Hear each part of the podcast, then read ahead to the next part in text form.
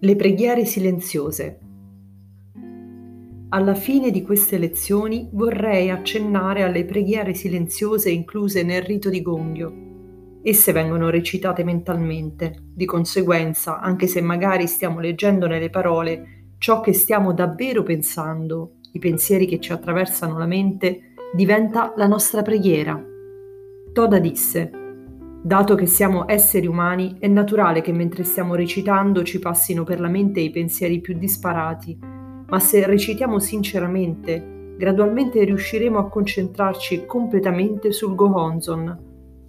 Se riusciamo a concentrarci seriamente, le varie preoccupazioni della nostra vita quotidiana si risolveranno. A un certo punto, per esempio, le lamentele del coniuge ci sembreranno dolci come una ninna nanna. Ma dobbiamo stare attenti durante le preghiere silenziose, perché i pensieri che ci attraversano la mente arrivano direttamente al Gohonzon. Se pensiamo quel tipo è insopportabile, anche se stiamo leggendo le parole della preghiera silenziosa, sarà il pensiero quel tipo è insopportabile che diventerà la nostra preghiera al Gohonzon. È quindi molto importante recitare correttamente le preghiere silenziose. Ciò per cui preghiamo riflette il nostro stato vitale. Perciò la preghiera deve essere chiara, decisa e sincera. Sia durante la recitazione di Daimoku, sia durante le preghiere silenziose, è essenziale pregare con ferma convinzione. La preghiera non deve essere astratta.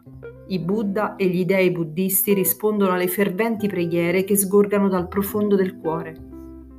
Per quasi un anno ho commentato i capitoli Hoben e Giurio, che sono la quintessenza del Sutra del Loto. Con gli occhi della mente vedo Toda discutere sull'essenza del buddismo mentre affronta con calma una tempesta dopo l'altra. Io sono sempre insieme al mio maestro. Bene, anche oggi posso lottare, anche oggi posso lavorare per Kosen Rufu. Io comincio così ogni giornata. Invio un saluto al presidente Toda e mi dedico alla mia missione. Per me ogni giorno è come un mattino gioioso. Come abbiamo studiato, la dimensione della vita di chi recita la mistica legge è il mondo, è il genere umano, è l'eternità. Con questi alti ideali, noi viviamo coraggiosamente nella realtà quotidiana. Come sarà felice una vita immersa nella melodia cosmica ed eterna della mistica legge. Termino le mie lezioni augurando a tutti i bodhisattva della terra lunga vita, salute, successo e felicità.